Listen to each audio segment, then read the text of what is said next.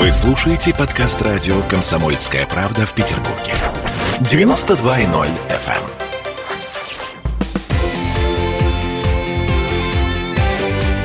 Картина недели. А это мы вернулись в петербургскую студию радио «Комсомольская правда». Я Дмитрий Делинский. Я Ольга Маркина. Ректор гуманитарного университета профсоюзов Александр Записоцкий. Вместе с нами на троих подводим некоторые информационные итоги уходящей недели. В этой четверти часа, Александр Сергеевич, помните, мы как-то э, года полтора назад, наверное, э, с вами обсуждали закон о сотрудничестве с нежелательными организациями, о наказании за э, сотрудничество с нежелательными организациями в нашей стране. Вы тогда говорили, что ничего страшного в этом э, законе нет. Это не репрессивный закон, э, не политические репрессии, это защита нашего государства от вмешательства извне. Был это такой- и есть пол- политические, э, политическое вмешательство извне, Но но это на не- него должна быть реакция. Да, но это не репрессивный закон. Понимаете, что? Вот я не помню дословно наш э, разговор, но сам термин репрессивный или нерепрессивный закон, он меня немного удивляет, потому что любой закон по своему определению, по самому определению, он репрессивен. Закон определяет, что можно делать и что делать нельзя. И если вы делаете что-то, что делать нельзя, то вслед за этим должно быть наказание. Ам, ну, в общественном сознании репрессии это, э, это наказание. Наказание... Наказание. Да, да, да. За, за неисполнением закона должно следовать наказание все-таки. Так вот, э, закон этот, э, закон о сотрудничестве с нежелательными организациями, он начал убивать.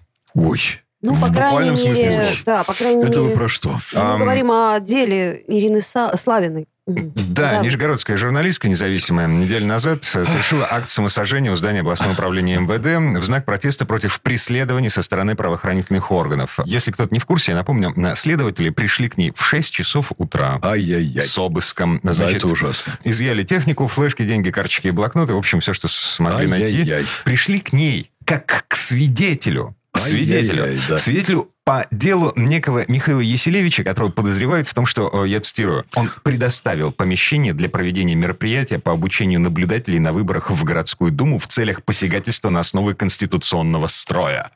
А, в связи с этим вопрос, Александр Сергеевич. Если следователь решил, что я увидел в окно, как кого-то убивают в соседнем дворе, это означает, что я не застрахован от того, что ко мне придут с обыском в 6 часов утра. А могут прийти в 3 часа ночи.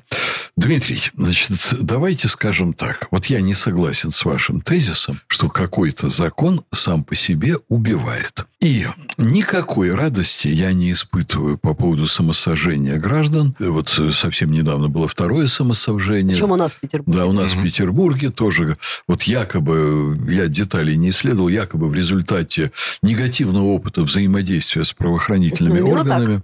Я вам скажу так. В любых правоохранительных органах и в любых органах власти работают люди. Люди стремятся действовать очень часто в своих интересах и злоупотреблять властными полномочиями. Это во все времена, в любой системе. Где-то это меньше, где-то это больше. Эра милосердия, вот о которой там говорили Жиглов Шараповым, там, понимаете, война Великая Отечественная закончилась, а эра милосердия не наступила. Все же помнят, что Жиглов отрицательный персонаж. Жиглов категорически отрицательный Вся, персонаж. вся прелесть в том, что он как раз сложный персонаж, и положительный, и отрицательный. И э, вот вся его сложность и делает этот фильм э, Говорухина выдающимся художественным произведением. Там книгу од- Вайнеров а, еще более выдающимся художественным произведением, потому что там акценты расставлены немножко по-другому. Там одномерный вот э, в фильме, одномерный только вот герой Конкина и маленький ребеночек, которого берут на воспитание грудной. А Там усыновляют, удочеряют. Мгм.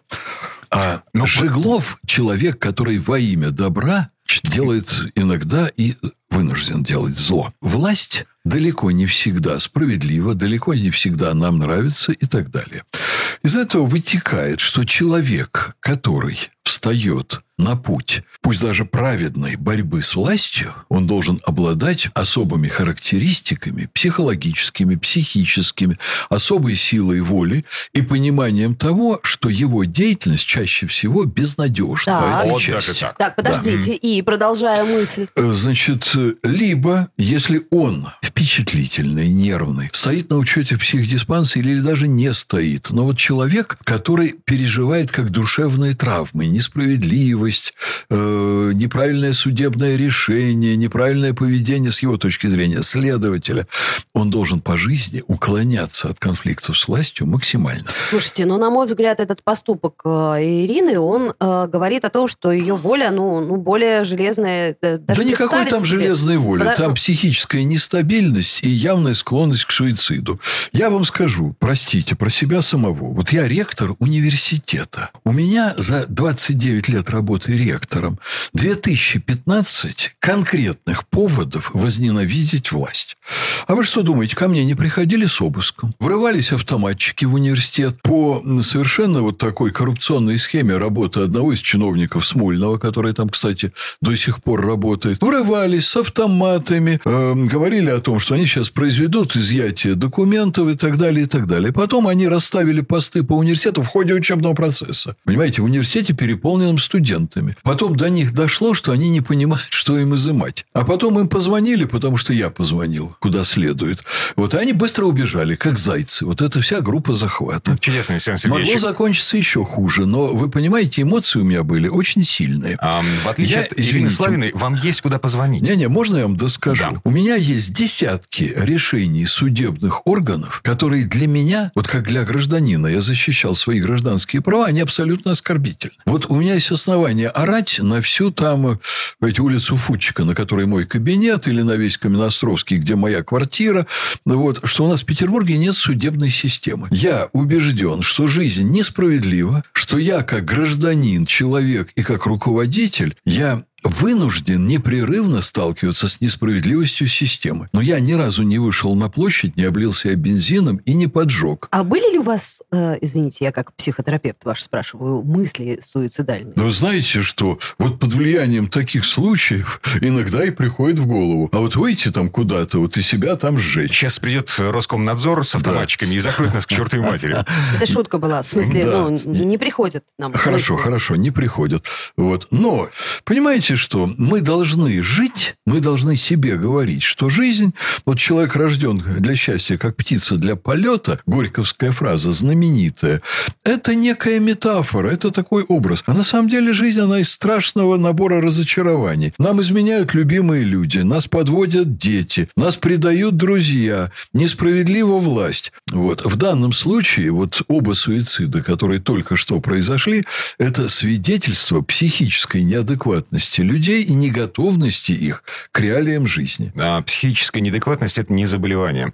По поводу того, что вы сейчас сказали, Александр Сергеевич, а, нет мысли сделать этот мир чуть-чуть лучше, чтобы в нем было поменьше вот этой боли, о которой мы сейчас говорим. Вы знаете что? Вот я прихожу каждый день на работу с желанием сделать мир как можно лучше.